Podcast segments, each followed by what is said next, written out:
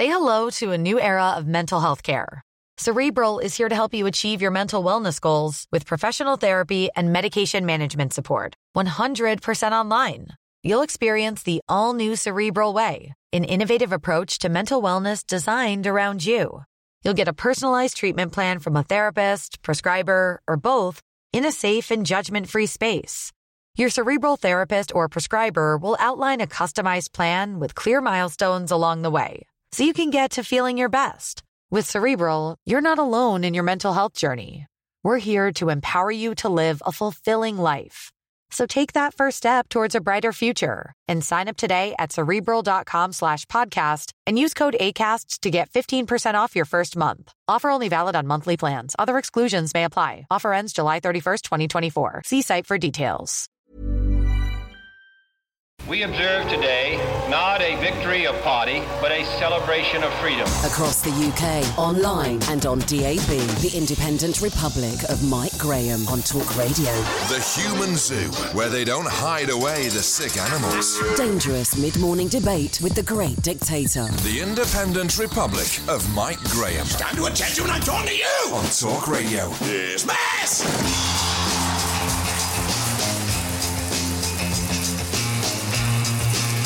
Good morning and welcome to the Independent Republic of Mike Graham right here on Talk Radio. Do you ever get the feeling that we are lurching from one crisis to another? Did you ever think that people would be so badly represented in Parliament and the government? Do you ever feel like just emigrating to get away from it all? This morning we are greeted with a collection of stories that if you were to be of a nervous disposition might be enough to drive you to drink. And that's got nothing to do with the fact that we opened the show uh, with a cocktail. First up, we've got the cabinet sacking scandal. Private Pike, sorry, uh, Gavin Williamson has sworn on his own children that he is not guilty of leaking the news about Theresa May's Huawei deal. She says they have compelling evidence that Gav is guilty of sin, and he has admitted to having an 11 minute telephone conversation with the journalist from the Daily Telegraph who broke the story. I'm still largely underwhelmed by the divulging of this information, but it is starting to look like a bit of a stitch up. We'll talk to Nick de Bois, uh, former Tory MP, uh, former special advisor, of course, to Dominic Raab as well, to find out what goes on inside those hallowed halls of government. Meanwhile, Lord Deben, formerly known as John Selwyn Gummer, you know, the bloke who force fed his own daughter a hamburger in the midst of the mad cow disease scare,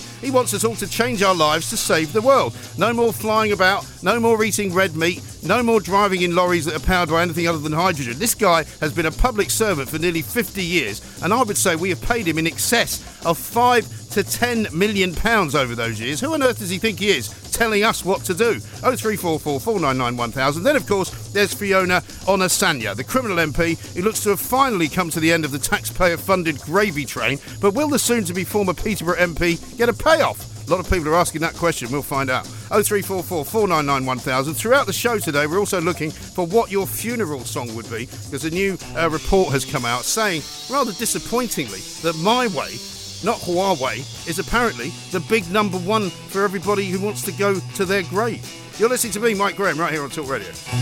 The Independent Republic of Mike Graham on Talk Radio. Now, don't think we're just having fun here on Talk Radio because we're also asking you uh, for what your favourite funeral song would be uh, should you pass on. Uh, because it turns out that for the first time uh, in the history of funerals, uh, no hymns are included in the top 10 songs that people ask for uh, when they are going to meet their maker, whether it's by cremation or whether it's by burial. And apparently, number one is My Way. We've had a couple of good tweets actually. One from a guy who said, I wouldn't mind having My Way as long as it was the Sid Vicious version.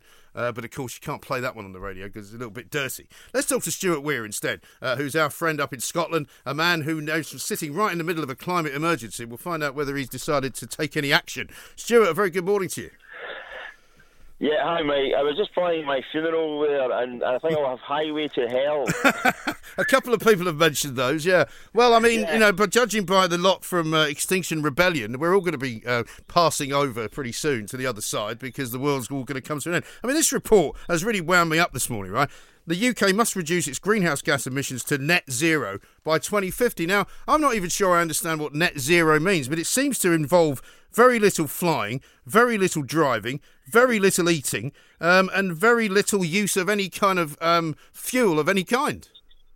Yeah, absolutely. I mean, I, I know quite a few people within the farming community, and um, you, you, every now and again you might be at a drinks party or, or an evening out, and someone will start telling them about how much methane their livestock produces. Yes. Now, okay, the person who's actually telling them is producing methane as well just by telling them. But the fact of the matter is, these guys are actually quite self-conscious about what they're trying to do for the environment for, for two reasons. Yeah. One, they want to still sell meat, and secondly, they know that the the uh, the cattle actually has an impact on the environment.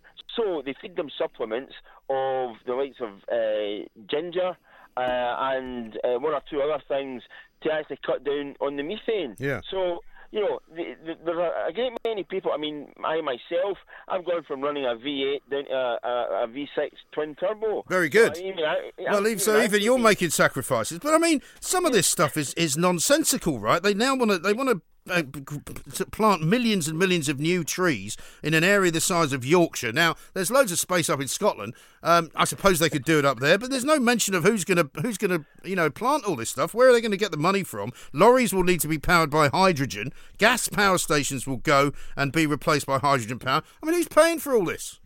Yeah, I heard, I report to say that they, they basically need to um, plant enough trees that would cover the size of uh, an area the size of Wales. Yeah. So why not just go to Wales and plant trees there? You know, I mean, listen, we hear this every now and again that people want to do this and do that and do the next thing. But the fact of the matter is, and unless you're actually planning to do this on a on a, a global basis. Or uh, have other nations, for instance, the Chinese and the Americans, actually adhering to these rules, Right. it doesn't make a great deal of difference. Well, of course it doesn't. um, No, you I mean, I- what, I- you I- end up doing is sorry. What you, what you end up doing is you end up um, having areas or like hotspots throughout the world, Hmm. quite literally hotspots, that people basically turn a blind eye to these things. And meanwhile, you're living almost a monastic existence Right. because you don't go any holidays, you don't eat what you like, you can't drive the cars that you like, all because somebody somewhere else in the world won't actually take it on board that there is a problem or there is an issue. I mean, look at this. The UK will need to stop using oil, gas, and coal. Why? I mean, you know, Well, we already stopped using coal. I think last week was the first time Yes. since the Industrial Revolution that we stopped using coal for five consecutive days, even during miners' strikes. yes. But but but again, uh, you know, gas. You know, people will say, "Well, I, I've cut down on my electricity bill, I've turned down on my gas bill, and all the rest of it." But you cannot stop using it. You're still using it, and even the most basic and fundamental. Um, you know, industries or basic or fundamental uh, parts of the the infrastructure still need electricity and still need gas. Yeah. You cannot switch everything off. Well, it says also, how about this one? You'll like this one up in the frozen north, right? Consumers should set their thermostats to no more than 19 degrees. Oh, how terribly middle class. What if you don't have a thermostat? I mean, you know. I don't have a thermostat. I don't measure the, the heat. I've got one in my flat in London. I've got one storage heater that I put on from time to time when it gets a bit cold. But you know, I'm not using a lot of electricity. But I would be banned from doing that, presumably. Yeah, I, I mean, listen, the, the big thing in all of this is, mate, there is no joined up thinking because what you'll have is. There's no thinking at all. No, they're right, exactly. There are people who uh, are saying, you know, oh, you drive your car into the city. Hmm. That's because come half past 11 at night, there are no trains to where I live. Yes. And, you know, and, and, and this, you know, I, I, during during the Commonwealth Well, you shouldn't be going out. You should you should go home earlier, Stuart. You know. well, tell the tell the pubs to shut earlier. During the Commonwealth Games, there was a, there was a real bit of um, sleight of hand and trickery going on, and all these people throughout the Commonwealth will all go home to you know to Canada, to Australia, to various parts in Africa, thinking that Glasgow uh, Glasgow's a happening place because the trains run until one in the morning or Right. two in the morning, and as soon as it as soon as the flame went out at the Commonwealth Games, the trains stopped running. Yeah, well, I mean, we've just heard today that the old uh, uh, tube workers are going on strike FA Cup weekend, which is very nice of them. So there'll be no trains at all uh, for the Wolverhampton Wanderers fans and Man United fans to get to Wembley. Fantastic. But what about this Lord Deben guy, right? You're old enough to remember Yeah, the Selwyn Gummer yes. incident. I mean, this is a guy, right, who was so brazen and disregarding of, of his child's, um, you know, health and welfare that he actually used her for a political stunt. Now, forget the fact for the moment that he fed her a hamburger and made her eat it in front of a camera. I mean, just putting your daughter through anything like that. not because of the hamburger, but just because it's a brazen and ghastly attempt at publicity for your own political career. It's a shocking thing to do. And the fact that he's now telling us, after having shoved a, a hamburger into his daughter's mouth, we shouldn't shouldn't eat red meat now. I mean, you know, we'll talk about a, talk about flip flopping on the uh, on on the on the issues. I actually, I actually think, um, Mike, that that that particular um, photo stunt or photo opportunity was actually something expanded upon in Little Britain. Yes. When they had the It family, the family at the Garden Gate saying everything's fine. Yes. Except that that poor child was made to eat a, a, a burger. She's she's probably vegan now or vegetarian Yeah. at least, um, because the world's media were, were focusing in on her eating a burger. No, listen. Well, do you know, the- doing the- doing a bit of research on this story this morning, bizarrely, it turns out that one of her friends later on died of mad cow disease, Oh my goodness. which is incredible. You know. Uh, listen, listen. uh, So, some, some, sometimes you, you, you write, uh, you write things. I mean, there's the old one in newspapers about write the headline and the story will take place, will take care of Yeah. itself. And there's a bit, there's a bit of that. But I mean, I mean, John Selwyn Gummer, as you rightly point out, he he is a, a professional politician. Yeah. And even when he's been, even when people have tried to get rid of him, he's popped up again in another quango, Hmm. you know, telling us what we should be doing. I ain't listening to this guy. I, I dare say a great many people are not listening to him either, because if you if you took um or, no you took his uh, mantra or his menu for living your life in the future, you wouldn't have a life to live. And I'm sorry, I'm not here that long on this planet, and I intend to live it to the full. Well, quite. So I won't be And following your guidelines. It might not come as any great surprise to you either that having checked him out as well, in addition to being uh, the head of the Committee on Climate Change in the House of Lords, right? Guess what? He also chairs the sustainability consultancy known as Sancroft International. Uh, he also has a, a, a role with a recycling company called Valpak. Uh, he also has a, a, a job at Globe International, which is the global legislating organisation for a balanced environment. You know, the list goes on and on. So this guy's getting very rich, and so are lots of other people, off the back of this kind of new environmentalism. But this, this is not just another person who's been put in a position because let's have a look at his CV. Yeah. Look at all the boxes he ticks. Yeah. They don't necessarily need to be the right boxes, as long as he ticks enough boxes that confuses people about the real issues. Right. And this is just a classic example of of somebody, you know, getting probably paid and weighed in for a, a, a really big salary, telling everyone else and pontificating how everyone else should live their lives while still taking a, a, a bonus here and there for doing everything wrong. Mm. Now, the problem for you as well in this report is that it says that uh, Scotland specifically can reach uh, the nose the, the zero emissions target by 2045. Sooner than the, the, the, the supposed recommended uh, date of 2050. Now, you and I both most most likely are not going to be around at that time. Well, listen, I, I do wonder where Scotland will, will Scotland be an independent nation? Will will we? Will, will We'll still we'll still be trying to leave the EU, I would imagine. Yeah. Well, will Scotland? What what currency will we have? Will we, will we have adopted? Will we still be using pounds Groats. or euros or, or They'll have groats. the introduction? The introduction of the cranky. Yeah. That's what I want. I want. I want crank, five five genetic crankies to the pound. Right. No, I mean it's. Uh, uh, listen, uh, uh, all all these things. Again, I, I wish people well, but until such times as you have an integrated transport system, um, which means that buses and trains, you know, I, I'll give you an example. The bus that would take me home if I got off at a certain station Yeah. leaves five minutes before the train actually arrives in the station. Right. Now, until such times as people can actually decide to actually run all of these things in time, like say they can do in Italy Yeah. or Germany, um, you know, I won't be, I won't, I, I, won't be buying into this one because basically I cannot, I cannot exist and I cannot perform as a, a working journalist Yeah. by relying on public transport. And apart from that, Well, of course you can't. Well, it doesn't go anywhere. I mean, outside of most major cities, you can't use public transport to do anything. And what about this, right? Avoid flying, especially long haul. I've got a son in Los Angeles. I've got a mother and a sister in New York. I've got a, a daughter in Dubai. What am I supposed to just never see them? You know, no, don't worry. I'll Yeah, just well, never see. Actually, Cheerio. actually, they may they may actually think this is a fantastic policy. Very harsh. Listen, they they, they ring me when they need something. I can tell you, but you know, it's completely impractical. All of it, and um, the thing that, bun- uh, that absolutely sort of banjaxes me, if you like, is that Why is it we're we're being taking taking all this rubbish seriously? You know, these are um, you know supposedly intelligent politicians. They're supposed to be you know not living in some kind of medieval flat Earth society, and yet they believe that we can do all these things and our lives won't be affected. Yeah, I, I mean, uh, listen, I, I, I use the phrase monastic experience, you know, existence Yeah. earlier on there. I mean, I think too many people have been watching Game of Thrones and think to themselves, see, it could work. Yeah. You know, it's, uh, and again, until until the Chinese stop opening power stations, uh, an alarming, or coal-fired power stations, um, an alarming rate of uh, something like one every week, and then, and then I think we're, uh, we're, we're they're actually preaching to the wrong people. Yeah. I mean, I do what I do today because, believe it or not, because the coal industry is no longer there. And in some respects, I'm thankful. In other respects, I'm thinking, you know, why, why, why did we go through the pain and misery? Because somebody came up with a good idea back then that obviously hasn't ever been implemented since then. And the thing So- about coal as well, because I once moved into a house in Wiltshire, right, and discovered, much to my joy, um, an entire coal bunker um, around the back of the house, which was full of coal, right?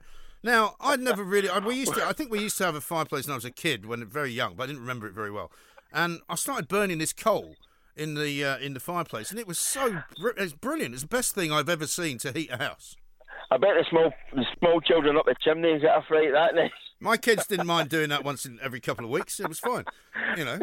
But that's a, that's the thing. In all seriousness, mate, if if you if you burn coal, nothing nothing gives off heat. No. like coal. It's amazing. It's, it- it's utterly amazing, and I and I completely get what they're doing. I mean, and, uh, back when I when I took a job in engineering, I was told, "Don't worry, son, you'll have a job for 300 years Right. because of all the coal." I, I think I think that was slightly optimistic. It was a bit, So, yeah. It was a, A bit like when I told you how long you'd have that job at the Mirror. And I, I thought that was just realism. Listen, you know, it was, it was.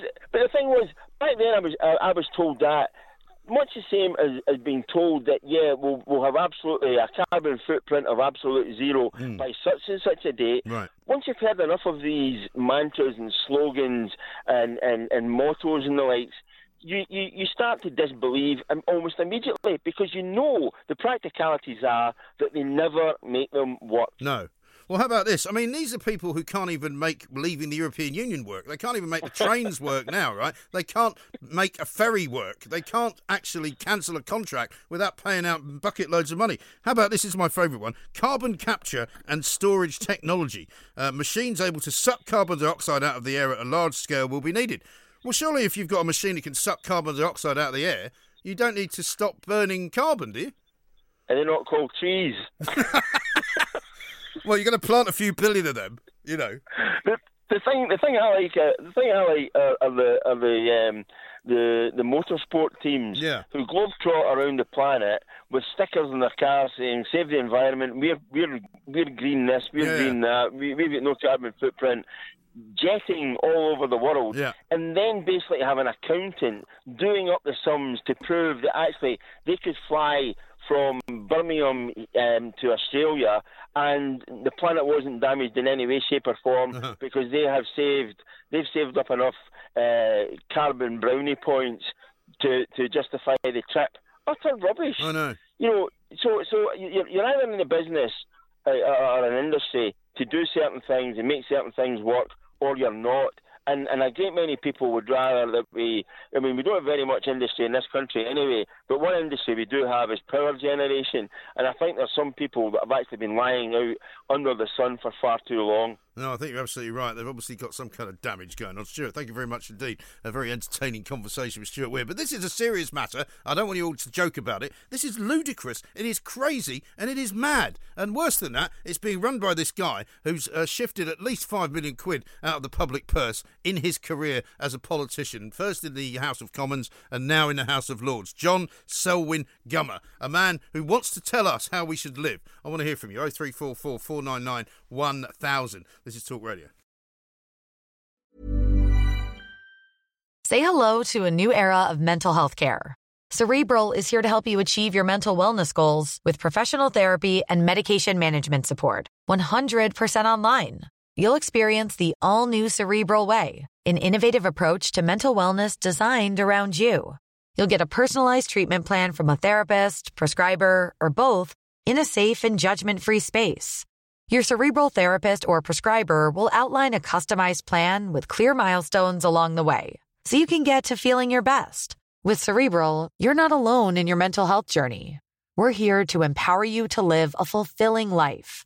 So take that first step towards a brighter future and sign up today at cerebral.com slash podcast and use code ACAST to get 15% off your first month. Offer only valid on monthly plans. Other exclusions may apply. Offer ends July 31st, 2024. See site for details. Hey, I'm Ryan Reynolds. At Mint Mobile, we like to do the opposite of what Big Wireless does. They charge you a lot, we charge you a little. So naturally, when they announced they'd be raising their prices due to inflation, we decided to deflate our prices due to not hating you. That's right. We're cutting the price of Mint Unlimited from $30 a month to just $15 a month. Give it a try at mintmobile.com slash switch. $45 upfront for three months plus taxes and fees. Promo for new customers for limited time. Unlimited more than 40 gigabytes per month. Slows. Full terms at mintmobile.com.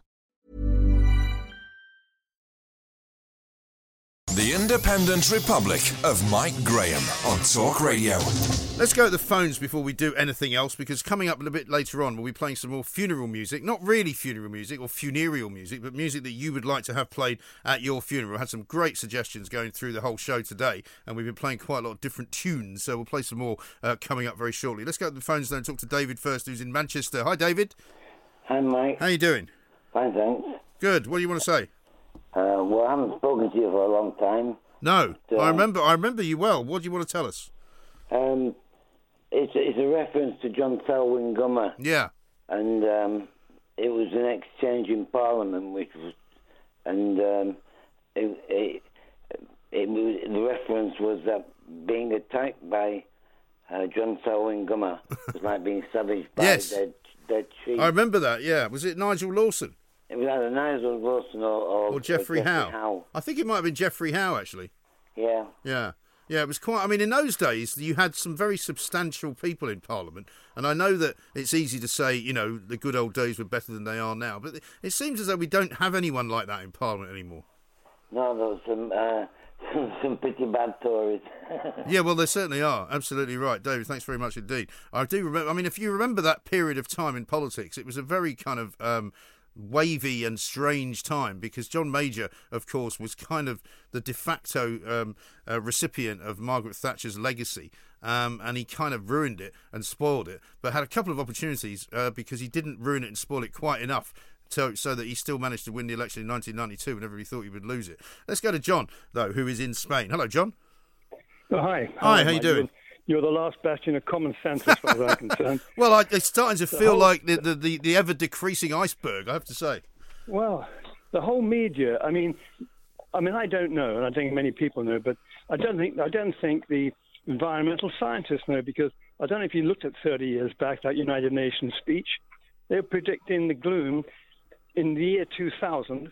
The Maldives would be underwater. Bangladesh, Yeah. 20% of the land would have gone, and all the other crap, which I won't bother to go into. The United Nations environments have now, yesterday, repeated a virtually word to word the same speech, which they've gotten totally wrong 30 years ago, and now we're expected to believe it again. I mean, I just don't know anymore, quite honestly. And to me, the fating, the media's fating of this little 16 year old girl, I mean, Well, what this is is she going thing. to be like? Mental problems in three when she's out of the limelight completely and completely forgotten.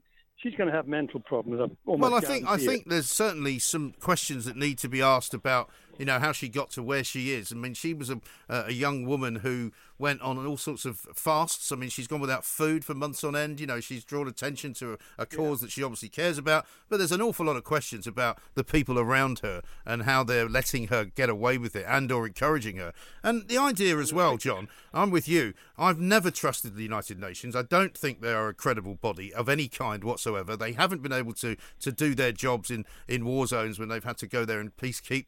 They've done allowed some terrible things to happen, and they are by no means, for me, uh, an authority on anything. No, but these were the worldwide top scientists. Yeah. uh, making a speech at the United Nations. They virtually made the same speech again 30 years later, given us 30 years to forget that they virtually everything they predicted. I mean, they said in 30 years, which would bring us up to this date now, that the temperature would have soared by seven degrees, and that Yeah. going to be conservative. It just hasn't happened. No, And of course not. This poor kid, you talk about this poor kid. And all these sycophants of politicians and all lapping up to her. I mean, she, I think she, as you know, her, her sister also maybe has problems. Yeah. Um, No, it's she gonna be unbelievable. like I'll tell you what. Let me let me let me just stop you for a second, John, because we've got a clip here. I think from Margaret Thatcher, bizarrely, talking about how population is the biggest threat to the environment, and this is in 1989 to the UN Assembly. Let's have a listen to this. It is, of course, true that none of us would be here but for the greenhouse effect. It gives us the moist atmosphere which sustains life on Earth. We need the greenhouse effect, but only in the right proportions. More than anything, our environment is threatened by the sheer numbers of people and the plants and animals which go with them. When I was born, the world's population was some two billion people. My grandson will grow up in a world of more than six billion people. Put in its bluntest form, the main threat to our environment is more and more people and their activities, the land they cultivate ever more intensively, the forests they cut down and burn, the mountainsides they lay bare, the fossil fuels they burn, the rivers and the seas they pollute. The result is that change in future is likely to be more fundamental and more widespread than anything we have known hitherto. Now that's actually quite sensible, John, isn't it? Yeah, I mean she's she's no mu- she's no she's no Mrs May, thank God. Yeah, really. I mean, it makes you wonder, doesn't it? What how we how we actually Yeah, I get mean anything that done? seems sounds sounds. I mean, Yeah. I, am not a skeptic. It's, that sounds sounds sensible thing to say. Yeah. No, But, John. um, listen, I think I think we all agree that you know there are conditions in the world which are probably getting worse, which are probably not good for the environment. But what we're not going to see is the end of civilization in seven years' time because we haven't cut our carbon emissions to zero. That's just not going to happen. No, I must admit it's crazy. Anyway, nice to see you're the best last. Well, listen, I'll see. I'll, I'll, I'll do my best, John. Thank you very much indeed. Fascinating listening there to Margaret Thatcher talking to the UN Assembly in 1989. Because don't forget, as John says, back then a senior UN environmental official said that entire nations would be wiped off the face of the earth by rising sea levels if the global warming trend was not reversed by the year 2000. And that was like 11 years later. Of course, that didn't happen. And guess what? We're still here. The Seychelles is still there. Bangladesh is still there. Yes, it floods, but Bangladesh is always flooded. Let's talk to Ian, uh, who's in Hounslow. Hello, Ian. Hello, Mike. I'm How you doing? To, um, I was, I'm doing very well. How are you? Yeah, very well. Very well indeed. I'm not very happy with John Selwyn Gummer, though. you know. I was going to do uh, Penny Mordaunt and Yes. Gary Williamson, but I'll just say a little bit about the uh, environment. Yeah. It is an emergency, there's no doubt, and, and my fix for it is a bit controversial. All right. Is that the population is far too high. Yes. and uh, expanding up towards the 10 billion uh, for the planet. What we need to do is get the secret police to put a little something in the water supply to reduce the population. In other words, mildly disconnect What some kind? reproduction. What you mean? Some kind of um, contraceptive Yeah, a- uh, scenario? Yeah, just to drop the population. When it gets down to say 20 million in Britain, Uh-huh. Then then reconnect it. Well, I don't think you can re- reduce the population by two thirds simply by putting something in the water. Well, over a few years, of course. Yes. But that's the, that's the fix. Well, I mean, you just heard Margaret Thatcher saying that, that when she was born, there were 2 billion people in the entire world. There's now, I think, 2 billion people in China, isn't there? Yeah, if it expands and expands uncontrolled, what's going to happen is the planet will ruin itself. But I like I like cars as much as you do. We, Yeah. We're not going to we're not going to give up central heating, cheese, beef, and cars. I'm not going to stop flying just- around either. Well, that's right. So fix, there's got to be a fix somewhere. What I was going to say is about um, the Defence Secretary number one and two, is Yes. Gary Williamson and uh, Penny Mordaunt. Yeah. Both of them are Mickey Mouse. They one should be at school. Gary Will- Williamson looks like a sixth former, and he's got no gravitas. What we need is someone in that. Well, he was known as Private Pike, wasn't he? Yeah. I mean, when he when he when he was fired yesterday, I just put a tweet out as a stupid boy. Yeah. What we need, is, what we need is someone with some gravitas, like Yeah. Jim Callaghan, like the old days, the big old boys, Uh-huh. uh, Dennis Seeley and the rest. Someone who can walk in the room and they got some presence. Yeah. I mean, Penny Mordaunt, Penny Mordaunt, she doesn't cut it either. You know. Well, I don't think She any should of be- our should- current any, be- any of our current she should, crop. she should be at home doing the washing up and all that. You know, really, my Yeah, yeah, you know, Ian. I mean, if you want to say something that is just designed to wind people up, you can do that, but it's a bit of an old trick, and it's not that clever. And you know, you don't really mean that. Yeah, I know. Yeah, I, do- I don't mind women in a lot of power. You don't like women? No, I don't mind women in power, but not Why at not? the real, not at the real, not at the real top Are jobs. you married? I mean, well, that's a personal question. I'm not going to answer that. Right? You don't going to answer it. Well, I was just asking. I mean, no, hang know. on a minute. Hang on a minute. I mean, we got a woman prime minister. That's the second. You just said one on earlier. That that one. What's wrong with that? And then we got a second one, Mrs. May, is about the, the, worst in history. She I mean, is, but she's not the worst in power. history because she's a woman. She's just not very good at her job. I think I think that it's much better if we have um, uh, men in powerful positions. Why? Women should. Well, because that's the way things. Uh, are What about David. Cameron? He was a Well, he- complete plonker. You know, so He's the one that got us into this a- mess. It's not. A, it's not. A, it's not a system or methodology. Is that is 100 percent successful. Obviously, you can have you can have very bad leaders, male or female. Well, that's exactly right. That's why my point is. What, what, you do you, what do you reckon? What do you reckon on this uh, idea of uh, uh, Penny Mordaunt? Then I mean, she really. Got I think Penny. Mordaunt's a very. I think Penny Mordaunt's actually a very intelligent woman. I think she's a very decent minister. I don't necessarily think she's prime ministerial material, um, but I think she's as good as they've got in the cabinet. Actually, same with Amber Rudd. I quite like Amber Rudd. I think she's smart. I think she's got some good ideas, I mean, and I think she's capable. Like say the nation's in peril, and it's a, it's an emergency where the Russians, the Americans want to use nuclear weapons. All these systems, Uh-huh. all these systems could become an emergency. Do you really want? Do you really want someone uh, like her with the responsibility to say to the nation of what to do and all that? Somebody like her, meaning what? Well, do you really want her? Do you really want a, a woman like uh, in her place? Well, I don't care whether she's a woman or a Well, man. Or not to, I don't think it whether or not matters. to- or not to use Well, tell me which man you think would do a better job that's currently in the cabinet. None of them.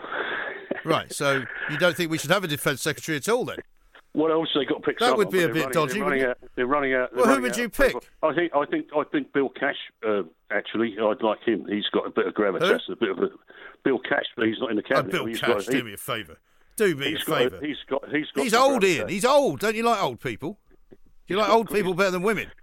He's got. He's got gravitas and authority about him. Yeah, something you haven't got either of, I'm afraid. Cheerio. Ian in Hounslow, thank you very much indeed. Loads more to come. Uh, 0344 499 1000 is the number. This is Talk Radio. More blasted rhetoric from the Banana Republic for people who think capital punishment isn't going nearly far enough. The Independent Republic of Mike Graham. On Talk Radio.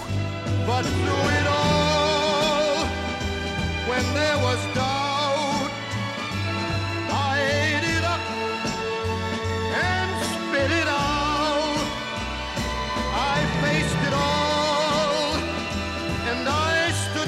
I thought we weren't going to play any of the obvious ones. This is the number one song that people want at their funeral. I've actually been to funerals where they played this uh, for a couple of people uh, who uh, I was uh, fortunate enough to know. Popular hymns, however, such as The Lord is My Shepherd and Abide with Me, have now been completely shunted out of the top 10, uh, instead, replaced by things like You Raise Me Up by Westlife. God almighty, imagine how awful that would be. Ed Sheeran's Supermarket Flowers, which is pretty dreadful. My Way, of course. Uh, how about this from uh, uh, somebody? Because I've been asking you for your suggestions, and some of them have been really quite brilliant. This one from David The Funeral March of a Marionette, aka the Alfred Hitchcock Presents theme, played as my coffin is brought into the church. Quite a lot of you have got something to say, of course, about. About uh, Ian from Hounslow, which I shall uh, read out very shortly. Not very complimentary, especially from some of our female listeners. Lionheart says, Of course, if you don't want a conventional funeral, there is always Cryogenics Man, and it will be nice and cheap because he'll do it out of the goodness of his own heart. Uh, the song would be Working My Way Back to You, Babe, by the Four Seasons. that would be good. He's, of course, the fam- famous man from the Cryogenics Society, which is not a business, you might remember. Uh, let's talk to John Weir, who's an independent funeral director and national spokesman for the Society of Allied and Independent Funeral Directors. That's a bit of a mouthful, but John, a very good afternoon to you. Good afternoon, Mike. Very I nice. Was, I, can I just say I was national spokesperson. I'm now a spokesperson. Oh, right, okay. Does that change things then? You're not national anymore. Just what? Well, the the society's still national, but uh, someone took over the reins. Oh, okay. Oh, well, never mind. My my uh, condolences to you. um, now, tell me, first of all, obviously, what's your funeral song going to be? Blimey, it might. Well, it could well be uh, "You raised Me Up" by Westlife. Really? yeah. That's a um, bit soppy, isn't it? Yeah, I, I don't know. I, do you know what? I, I suppose it's like a plumber with a dripping tap mic. I don't really think about it. Um, I thought you might have given it some thought before you came on the show, though. I mean, you know, I don't really think about it either, but I kind of thought this morning, how about the end by the Doors? Because Yeah. it's it's the end, you know. Yeah. But it's interesting, isn't it, that this survey is conducted every year about and, and how trends are changing because popular music now is, as you said earlier in the opening piece, Mike, is Yes. way up there. Mm. Somewhere Over the Rainbow. Now, that's kind of a nice one, isn't it? By Eva Cassidy, which is a beautifully sung version of that. Uh, Robbie Williams' Angels is also kind of in there. Uh, Time to Say Goodbye. Uh, Sarah Brightman and Andrea Bocelli. I mean, what have you found, John? Have you found there is a move away from the more classical kind of hymn type music? Yeah, just well, just before coming on, I, I just had a look at what music we've got coming up this week. Yeah. Um, and I'll give you just a brief example. The Onedin line, Whiskey in the Jar, Mack the Knife, Nessun Dorma, Hmm. Power of Love, Albatross, You to Me Are Everything, Let 'Em Come, that's the Millwall theme tune. Right. Um, so, yeah, there there is a move away. And equally, Mike... The move- Onedin line sort of stands out in that, doesn't it? Yeah, it does. I mean, that's quite. I mean, that's quite old. Yeah, it is. Yeah, I remember watching it years ago. Mm. But as as the same in the same vein that the choice of music's changing, I think funeral directors across the UK, Mike, are seeing uh, an increase in non-religious funerals. Right. Um, so times are a changing. Yeah, and I was going to ask you whether there's any difference now in terms of how people choose to, to go, if you like. You know, are, are there more burials and more or more cremations? How's that moving around? Um, last year in the UK, there were about 620,000 funerals. 75% of those were cremation. Okay. Um, so cremation is still the most popular way of uh, disposal. Right, because I'm assuming, and you could correct me on this if I'm wrong, that we'll sort of run out of space, won't we, to bury people? Because disturbingly, and I don't know if the last time you and I spoke about this, I mentioned it, but I, I disturbingly in Germany, um, when you be- when you get buried, you only get buried for a set period of time. So you kind you kind of rent the plot, if you like. So depending on how much money you pay, you're either there for ten years or twenty years or fifty years, and then they bury somebody else there. Yeah, certainly in the UK, our laws would prevent that from happening, but certainly in some European countries, Portugal, they do the same. Yeah. Um, certainly, once you you're buried here, you're buried. But there are some London boroughs, Mike, where they haven't got any space whatsoever. Right. Um, and the, the And what do they do then? Because presumably, also, if you're if you're getting buried and you're not having a religious type funeral, um, where do you get buried? Well, you can still be buried in corporation um, cemeteries, you know, cemeteries that are owned by local authorities as opposed to a churchyard. Okay. Um, but at the moment, the government are looking at ways of creating more space by um, allowing authorities to find graves that haven't been buried in for, say, 100 years, 125 Right. years, exhume the remains that are there, Mm. make the grave deeper, and rebury those remains to allow more funerals to go Yeah. on top. Well, I understand in Germany what they do is they just kind of rake it over. They sort of dig it up again, and so the remains that were there are still kind of in the ground, if you like, but they're obviously you know not inside anything. Um, Mm. And then another another coffin uh, with another body, and it gets put in the ground. Yeah, It's I- quite I'm not- weird that. Yeah, it is, and I'm, I'm certainly, as I say, our exhumation laws here would absolutely prevent that. Right. Okay. And what about when you get cremated? I've always asked this question of, of people like yourself, John. If you're Hmm. inside a coffin, which you've paid quite a lot of money for because they're quite expensive, and your coffin goes through the curtains and into the fire, Yeah, do you get burned inside the coffin, or do you get it, you know, taken out? What, what happens? that's a good question because it, there's lots of myths about it, Mike. Yeah. Once that coffin is received into the crematorium, Yeah.